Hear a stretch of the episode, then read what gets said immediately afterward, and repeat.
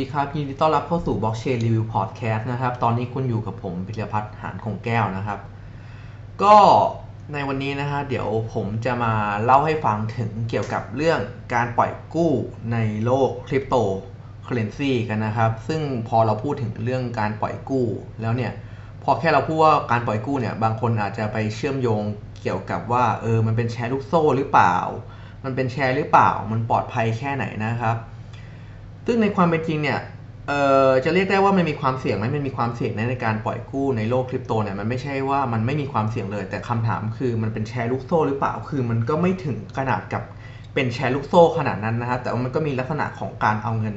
ต่อเงินเหมือนกันนะครับ คือที่ต้องพูดถึงเรื่อง crypto lending เนี่ยเพราะว่าตอนนี้ มันให้ดอกเบี้ยค่อนข้างดี แล้วก็เป็นกระแสนะครับ ซึ่งเราปฏิเสธไม่ได้ว่าจริง ๆ ทุกวันนี้ธนาคารให้ดอกค่อนข้างน้อยมากนะฮะถ้าเกิดเป็นดอกเบี้ยออมทรัพย์เนี่ยอยู่ที่ 0.25%ซึ่งถ้าเทียบกับคริปโตในหลายๆตัวเนี่ยมันค่อนข้างที่จะดีกว่าธนาคารในปัจจุบันซะอีกนะครับ มันคล้ายๆกับการที่เราฝากเงินธนาคารแล้วรับดอกเบี้ยแหละครับเพียงแต่ว่าเราต้องฝากด้วยคริปโตเคเรนซีแล้วก็รับผลตอบแทนเป็นคริปโตเคเรนซีนะครับ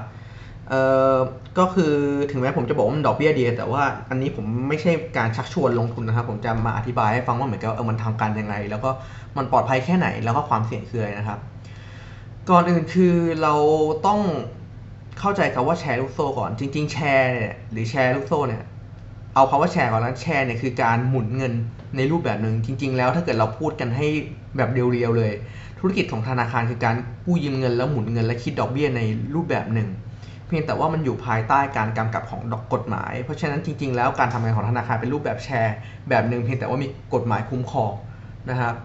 แต่ว่านอกจากธนาคารแล้วเราจะเห็นว่ามันจะมีผู้ให้บริการสินเชื่อในรูปแบบอื่นๆ ไม่ใช่ว่า car for cash โรงรับจำนำหรือว่าจะมีผู้ให้บริการอื่นๆอาจจะมีเงินด่วนรายวันด้วยซ้ำนะครับ ซึ่งโดยพื้นฐานแล้วเนี่ยมันไม่ใช่แชร์ลูกโซ่นะครับ ในปัจจุบันโลกของคริปโตเคอเรนซีเนี่ยมันก็มีการพัฒนานวัตกรรมด้านการเงินในลักษณะนี้เช่นกันนะครับ คือเป็นการกู้ยืมนะครับเพียงแต่ว่ามันจะขึ้นอยู่ว่ามันน่าเชื่อถือแค่ไหน แล้วก็มีหน่วยงานรองรับในประเทศหรือเปล่านะครับบางประเทศก็มีการยอมรับบางประเทศก็มีการจดไลเซนส์เหมือนกันนะครับ คือแน่นอนว่าไอ้ตรงนี้เนี่ยมันก็มีความน่าเชื่อเชื่อถือที่แตกต่างกันไปนะครับ ในประเทศไทยเราเนี่ยต้องขอพูดเลยว่าคนเนี่ยเชื่อถือธนาคารมากจริง ๆ เพราะว่าระบบการเงินในธนาคารบ้านเราเนี่ยค่อนข้างดีนะครับ ถ้าเทียบกับเออประเทศอื่นๆนะครับ ทีนี้เรามาพูดถึงการปล่อยกู้ด้วยคริปโตแบบแรกก่อนนะครับ ผมจะเรียกมันว่า centralized crypto lending คือการปล่อยกู้แบบที่เราเอาเงินไปฝากไว้ที่ตัวกลางตัวหนึ่งซึ่งจริง ๆ ในรูปแบบนี้มันก็ไม่ต่างกับการที่เราให้ยืมให้คนคนหนึ่งยืมเงิน แล้วก็ให้คนคนนั้นน่ะจ่ายดอกเบี้ยให้เรา เหมือนธนาคารเลยครับทำให้เหมือนกับว่า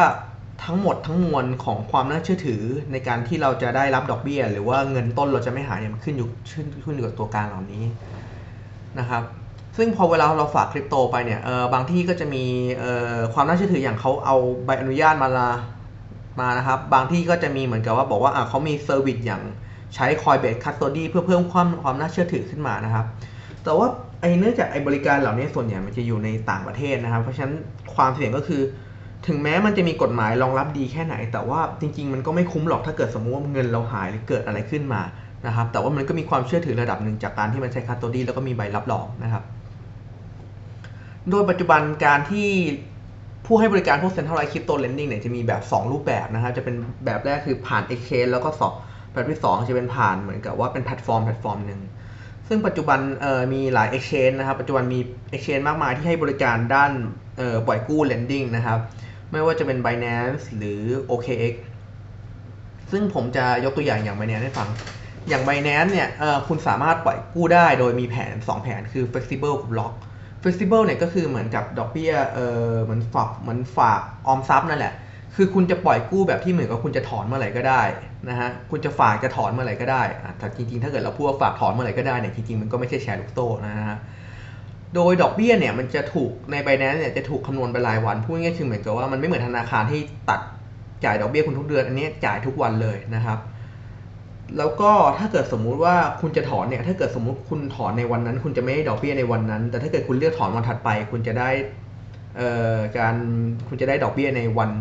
ที่คุณวันวันถัดไปด้วยนะครับ ทีนี้คำถามคือดอกเบี้ยตรงนี้มันเยอะแค่ไหนคือคำตอบคือจริง ๆ คือมันค่อนข้างเยอะในระดับหนึ่งเลยนะครับ คือถ้าเกิดเราพูดถึงเรื่อง flexible rate เอ่อ saving นะครับของ Binance หรือพูดง่ายคือออมทรัพย์ ถ้าเราฝากเอออย่างเช่น USDT อย่าง Tether เนี่ย เราจะได้ดอกเบี้ยประมาณเอ่อ2.23%นะครับ ซึ่งแน่นอนมันดีกว่าดอกเบี้ยธนาคารแน่นอน ซึ่ง Tether เนี่ยเป็น stable coin นะครับนั่นหมายความว่าถ้าเกิดคุณอยากได้แบบผลตอบแทนแบบมั่นคง ก็ฝาก Tether ได้ Bitcoin จะอยู่ที่ประมาณ 0.71%ไม่เยอะเท่าไหร่นะครับ ซึ่งเลทพวกนี้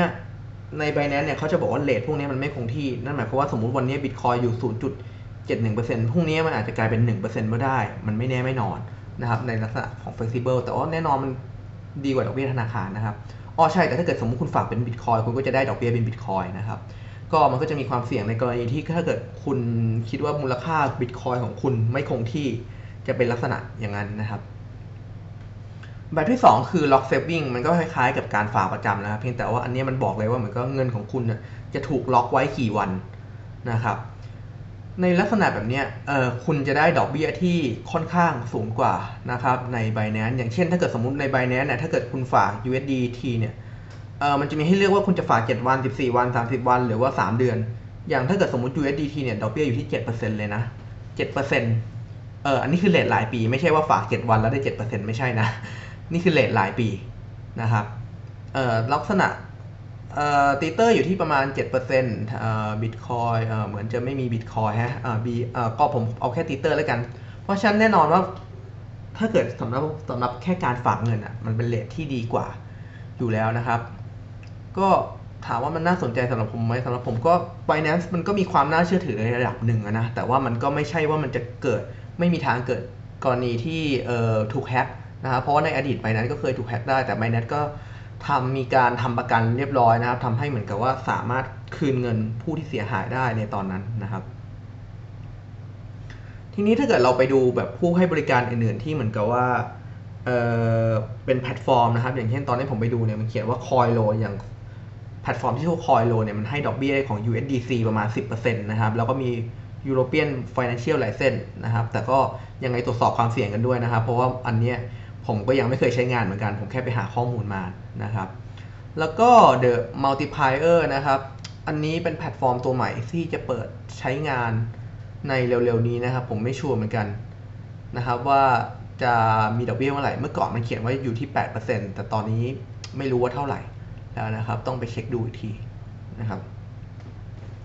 ต่อไปเราจะมาพูดถึง Decentralized Crypto Lending นะครับ ซึ่ง ถ้าเกิดพูดถึงตัวนี้เนี่ยก็คงจะมีเอ่อใคร ถ้ากับคนที่อยู่ในโลกคริปโตเนี่ยน่าจะรู้จัก Compound Finance นะครับ ที่เหมือนก็เหรียญคอมมันพุ่งไปประมาณ 300 ดอลลาร์นะครับจุด 340 ดอลลาร์ได้วยซ้ำนะครับ โดยระบบ Decentralized Finance เนี่ยมันเป็นการปล่อยกู้ผ่านโดยที่เหมือนกับว่าเรา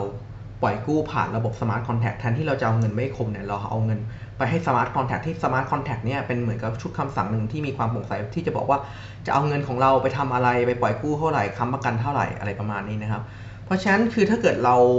ใช้ระบบ Decentralized Crypto Lending เนี่ยเราจะวางใจได้อย่างหนึ่งว่า มันจะไม่มีการที่มีความเสี่ยงที่เหมือนกับว่ามีคนยักยอกเงินอย่างเงี้ยจะไม่มีเพราะว่ามันเป็นการฝากเงินเข้าไปที่contract ที่จะมีทำทำตามคำสั่งเท่านั้นนะครับเพราะฉะนั้นเราวางใจเรื่องการฉ้อโกงได้ แต่ว่าความเสี่ยงมันก็มีเหมือนกัน เพราะว่ามันก็มีข่าวเรื่อง Smart Contract ถูกโจมตีให้เห็นเกิดขึ้นนะครับ อย่างกรณีเอ่อ dYdX เอ่อมีของ Balancer MakerDAO ก็เคยโดนโจมตีนะครับ ทีนี้ไอแพลตฟอร์มอย่าง Compound เนี่ยที่เป็น Decentralized Crypto Lending เนี่ยดอกเบี้ยเนี่ยมันจะแปรผันไปตามความต้องการของผู้กู้กับผู้ปล่อยกู้นะครับ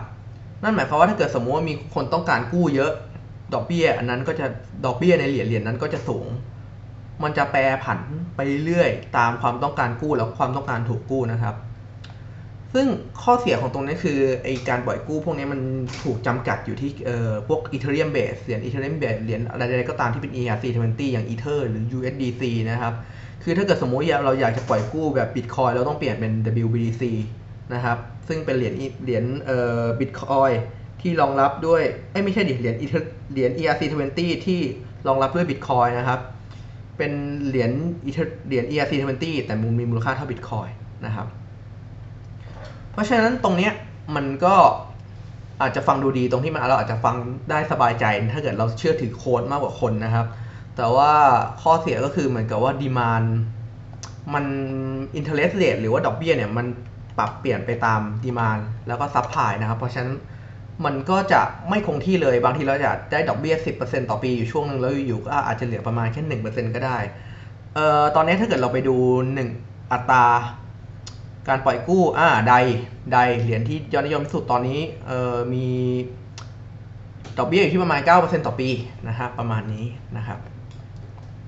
โอเคอ๋อข้อดีอย่างของพวกนี้คือเหมือนกับว่ามันจะจ่ายตามบล็อก Ethereum เลย คือพวกนี้คุณฝากเข้าไปแล้วเนี่ย ทุกบล็อกของ Ethereum มันจะจ่ายดอกเบี้ยให้คุณเลย แต่ว่าเพียงมันจะแต่ว่ามันอาจจะน้อยมากๆนะครับ ซึ่ง